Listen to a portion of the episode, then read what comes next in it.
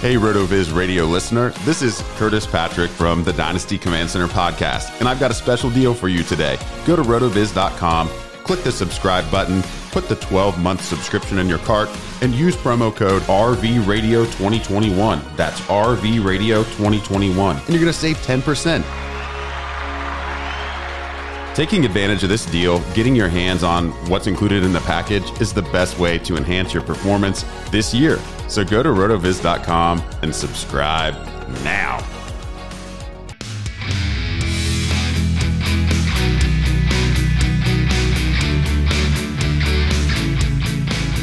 Hello, everyone. Welcome along to the best basketball show on RotoViz Radio. My name's Colm Kelly. You can follow me on Twitter at Overtime Ireland. I'm delighted to be joined by my co-host here for the series. It is Zach Krueger. You can follow on Twitter at ZK underscore FFB. We'll be running through pretty much uh, everything that you need for your best ball season. Let the listeners know we're going to be running it for basically two shows a week, each Saturday and Monday, throughout uh, the next month or two at least. We're hoping to hit you with between kind of 14, 15 of these shows to get you set up for success. On today's show, we are going to be covering modified zero RB. We have been teasing it throughout the series. We were wondering if it is a real thing, if it actually exists, and that's what we're going to put to the test today as we talk through it uh, and how it can help you, if it is a real thing, help you win in best ball formats in 2021. So, I guess the first thing, Zach, to, to start things off with, is it a real thing? Um, people are wondering. Uh, I did pose the question actually to Twitter a little bit before we did this show, and someone said it is real. One elite running back in round one, and then you draft about 40 wide receivers. So, uh, Colm, I'm not quite sure if that's the exact definition, but I would say that uh, the people who sometimes question the idea of modified zero RB, uh, I think maybe the question that surrounds it is how can you say not to draft the running back early, not to take a running back in round one, but now you're going to tell me that it's okay to take a running back in round one. And what I think I view modified zero RB is basically acknowledging that the zero RB approach is obviously a fine approach, but there are still certain parameters that it has to fall within. If you didn't get a chance to listen to our zero RB episode, which we did, I believe it was in episode three, definitely go back and listen to the zero RB episode where we talk about when we like to go zero RB because I think when you're drafting in a round in the first round, if you're not following falling in what we consider to be the zero RB round, this is where maybe you still consider going zero RB, but you're doing it um, after selecting one of the elite running backs in the first round. Uh, it's almost kind of a requirement depending on where you're picking out of. Obviously, we're never going to take Tyreek Hill in the 101 over Christian McCaffrey. That may be when we consider doing a modified zero RB approach as opposed to, um, you know, going going zero RB no matter what because we're just trying to stick to our preferred strategy or or make a point. Uh, I think that there's definitely validity in the strategy, and it it's honestly a great way to obviously add that elite talent while still sticking to what we consider to be a, a, more than solid strategy. Yeah, no, I agree. And we've mentioned on a couple of shows is about being able to uh, pivot depending on how the, the drafts fall into. You know, some people will call it zigging or zagging, or I, I tend to call it pivoting, where maybe it's not exactly the thing you've planned to do, but then the draft falls in a certain way, gives you these opportunities. You look through the RotoViz tools, it's telling you that this player uh, is the player to take at this point, and uh, you know, it's all about using the information to make those uh, decisions rather than just going in and saying like I'm drafting no running backs in the first eight rounds. I'm zero RB, zero RB or nothing. That's not the way we do it. The way we do it is depending on where you're drafting and what is going to help you win your leagues because that's what it is all about at the end of the day. Uh, modified zero RB, as you mentioned, for me is basically a zero RB approach with a running back in that first round. And it's not just a running back in the first round. Like we're not picking a running back at spot 12. It is going to be one of those elite running backs. So pretty much I call it modified zero RB. Some people call it like, um, you know, elite zero RB. It just depends on what people want to call it. But and I've heard I've heard anchor running back approach, which I think is an interesting way to call it as well. Yeah, that that's uh, probably another correct enough way to describe it. I think uh, for the brand, we'll go with modified zero RB. Uh, it's all about branding. But uh, when when we look at who we're taking, like last year as a prime example, a number of leagues that me and Sean participated in together or separately. Uh, might have drafted, you know, from the sixth spot through the spot eight, and a lot of the time in those leagues, Dalvin Cook was falling to those spots. You might have got Alvin Kamara at spot six, depending on how the league was going. Um, and in those situations, they were two players that we kind of had on our list that if we're getting those players at that point, they are I guess if you want to call it the anchor, they are the player that we're going with at that point. And that uh, zero RB can also mean like skipping the person who's at number four because you don't like them, and it can mean pushing Dalvin Cook up to spot four, which we did in one of our high stakes leagues last year, and that was because we felt so strongly about his position, and that really worked very, very well for us last year. Now, that, those things sometimes don't work out. Uh, I can tell you about David Johnson a couple of years ago. That definitely didn't work out from the seventh spot uh, in those leagues, but the, the thought process behind it was still the same.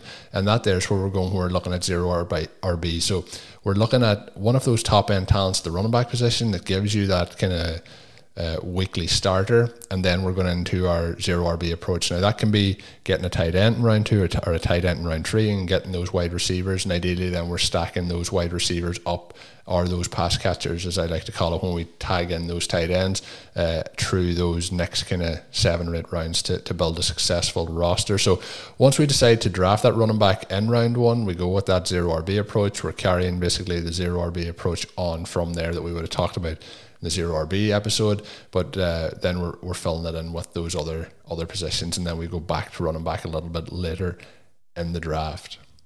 So in terms of the running back position, um, we know that we're talking about taking one of them in the first round, but you know when we're looking at zero RB, we've talked about like kind of waiting to after the seventh or eighth round to get that running back. What that means for win rate. When we're doing it from a zero RB approach, um, are we waiting longer uh, to, to get that running back position? Are we fading it longer? Um, what's your approach there, uh, Zach? Uh, I think that one of the benefits to obviously a, modified zero RB approach is the fact that you do get that elite running back early, which does possibly give you the option to maybe fade the position as a whole a little bit later on in your draft than you normally would. Obviously, we talked about zero RB being probably not drafting a, a running back until at least round six or seven. Uh, in the previous show, when we had talked about that, we used the filters for um, taking a running back after round seven compared to before round seven. So if we take a look at that, um, if we use the roster construction explorer again, uh, we can take a look that and see that running backs in round one um, and running back two after, or I'm sorry, running back one in round one, and then running back two after round seven, we get an 8.9% win rate, which jumps to an 11.9% win rate if we decide to go with the six running back build. But if we move the running back two to after round eight, the overall win rate jumps a full percent to 9.9% with a 16.5% win rate. Again, if you go with a six running back build, I probably wouldn't be looking to take a running back much later than the eighth round to grab my running back too. But I do think that what we see here is a couple of different things. First of all, we see that you probably can fade the running back position just a little bit more. But then we also see that that anchor running back is, or the modified zero RB approach, however you decide to define it, is kind of showing that even with less running backs at the position, the win rates can still be boosted because we know that we have that elite running back in the first round already on our team. Um, what what do you think about that Colm? Are you will you usually have a few um, less running backs on a modified zero RB team, or will you consider waiting a little bit longer to take perhaps your RB two? That's the big thing. Is sometimes when you get into a zero RB build, when you get to round five, six, seven, it can be difficult when you're saying I have no running backs on the roster. Now, I can guarantee you, the more you draft as a zero running back drafter, the less that uh, kind of feeling pulls you in. But when you're doing those drafts, that can be the difficult part.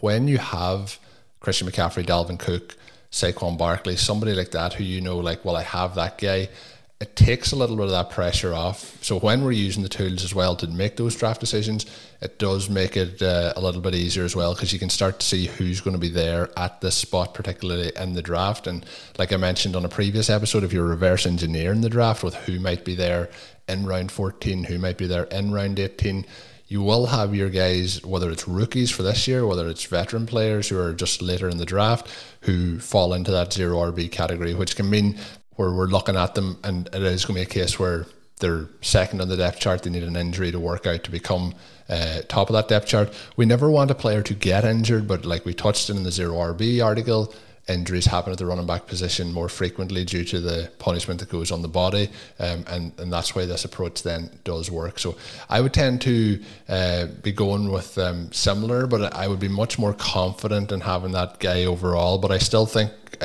needs to lean in towards that. Uh, zero RB approach, but I, I would be waiting uh, pretty much to uh, probably the eighth or ninth round at that point. Um, to make that second pick at the, the running back position. Um, just because it's going to give me that little bit more confidence. And rather than in the, the previous model where we were talking about having to have those eight running backs to be able to have a, a lot of success, with this particular one uh, for a six running back build, if you wait after round eight, it's going to jump that from 9.9% to 16.5%. So, you know, you're starting to get into those uh, mid to high teen win percentages. Um, they're the numbers that you want to be you want to be going with.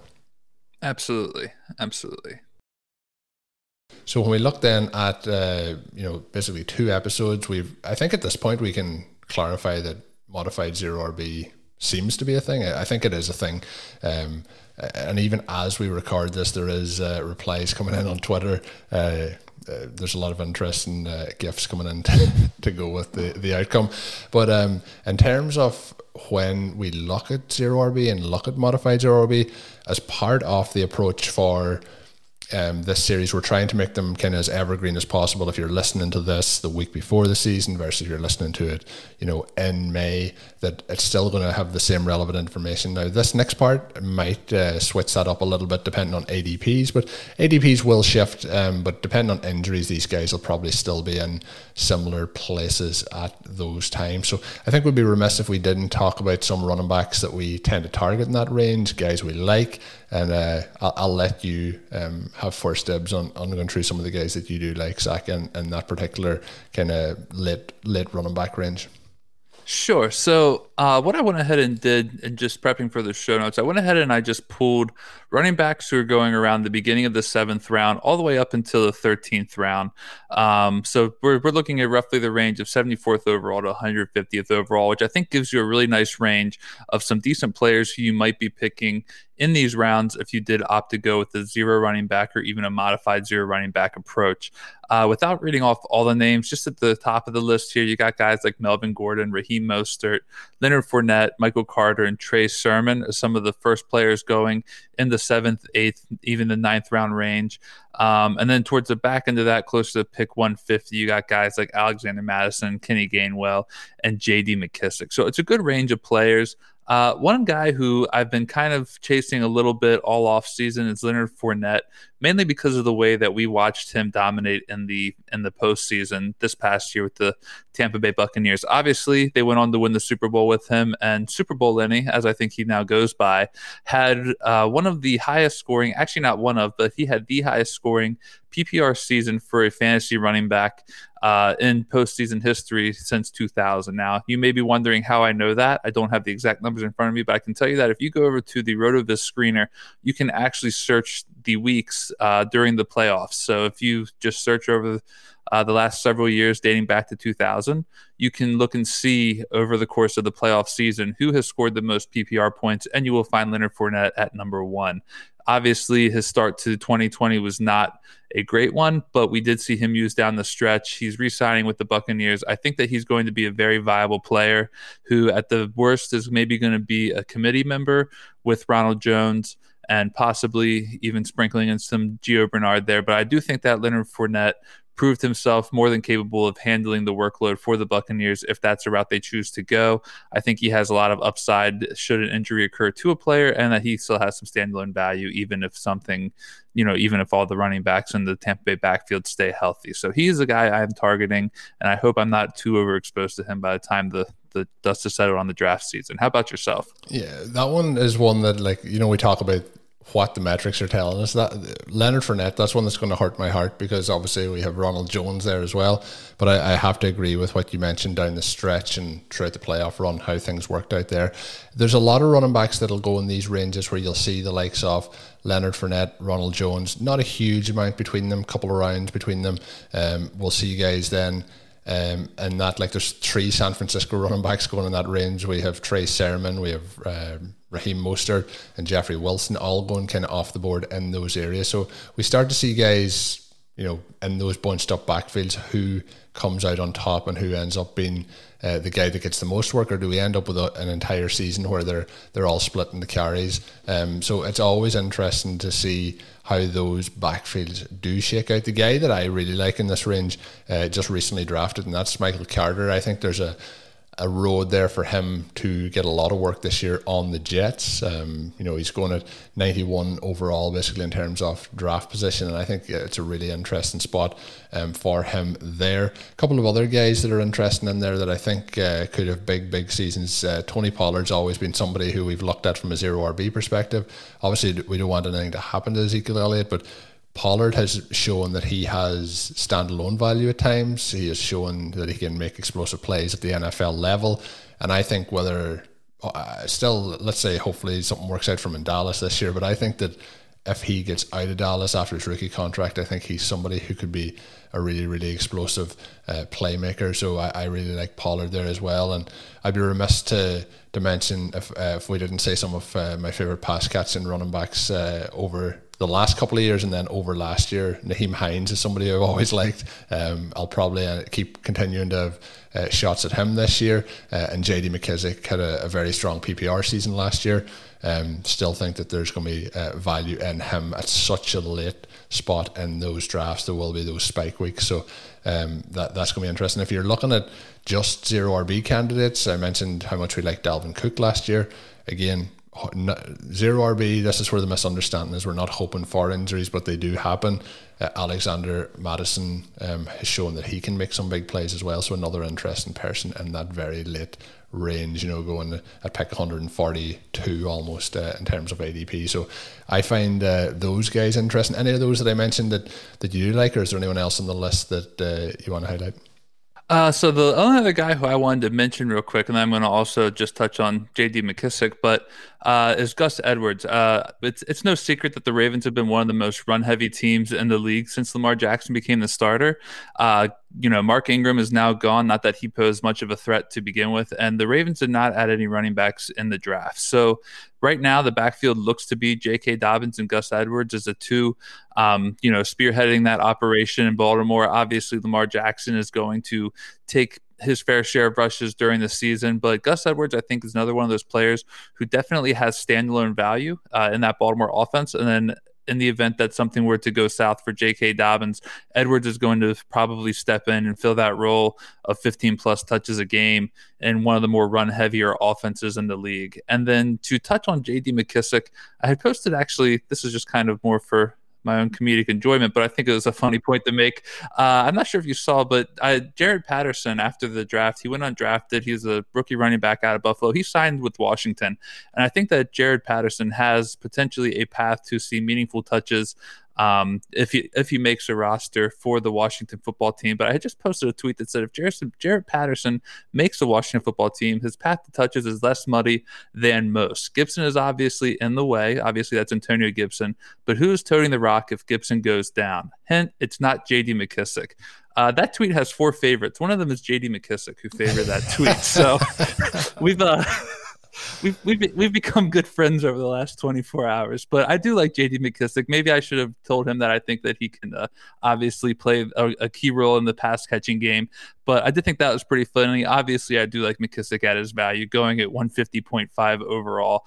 Uh, I believe he, he caught like 80 passes last year, something close to that.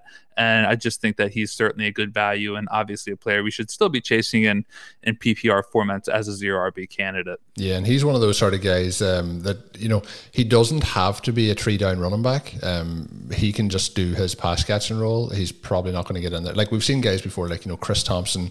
Um, we've seen Gio Bernard get you know runs between the tackles, but the main majority of his success has come as a pass catching running back. I mentioned Hines. We've seen guys like Tarik Cohen. You know, we see these guys get those opportunities, and um, you know, if you're getting 60 or 80 receptions a year, that there's those points in PPR formats plus whatever comes after it. You know, if there's touchdowns in there, um, you know, and then the yards they put up, it's just like uh, those are the guys that I like to be getting in those later rounds, and I think it's really going to help uh, bolster those lineups. The one thing I will ask before we wrap up in terms of uh, zero RB or modified zero RB, I'll hold my hands up. The pretty much all of my lineups will fall into one of these two categories. And I know people will say, like, well, basically you're saying you're going to draft no running backs to the seventh or eighth round, or you're going to draft a running back and then wait. But most people will start their drafts by going, you know, maybe running back, running back, or it could be wide receiver, running back, running back, or, you know, whatever way they're broken up. It could be a running back in the fourth round, running back in the fifth round. pretty confident in most of the drafts that I'll do over the entire rest of this offseason will be probably one of those two formats. And then the elite tight end format sprinkled in as well. Some of those uh, zero RB teams might have an elite tight end in as well because they do cross over at that area um, in those early rounds. But for you, is that there the the approach that you'll take most of the time, where it's going to be either uh, you know tight end, wide receiver, or running back in round one, and then probably you're looking between tight ends and wide receivers for six picks between rounds two and round seven at, at the kind of start of most of your drafts? Yeah, that's definitely the approach I'm looking to go more often than not. Um, mainly because if I feel that if I don't go zero RB or modify zero RB, I may become that Jamal Adams locked out of the Jets facility video where I'm just not allowed back in the Rotoviz anymore.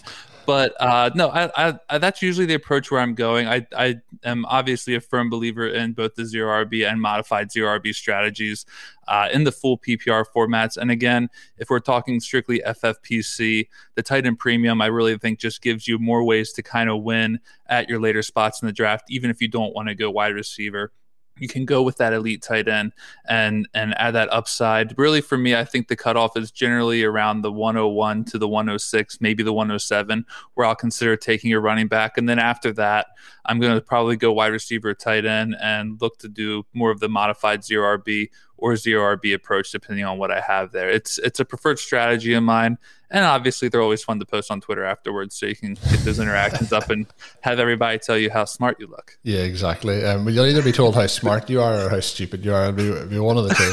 Um, and for me, it's usually the latter. But in terms of this one, this has been modified zero RB. We mentioned that we're going to take our way through a, a, range of different subjects, a range of different topics. And uh, if you haven't listened into the series so far, this is episode five. Head on back, listen through the other shows. We will be taking uh, more shows your way. We're hoping to do probably uh, 14 or 15 of these throughout the, the next couple of weeks. We're dropping two shows a week. It's Monday and Saturday. Uh, they will be available on Rotoviz Radio's main podcast feed. Make sure you subscribe to that to get these and all the other great podcasts that come out on a weekly basis. We'll also have a podcast directory page for this season up in uh, rotoviz.com uh, on the website. And of course, uh, like all the podcasts I do, uh, I'll be tweeting them out uh, quite frequently. So if you want to check them out, uh, head on over to at Overtime Ireland to be able to see them there.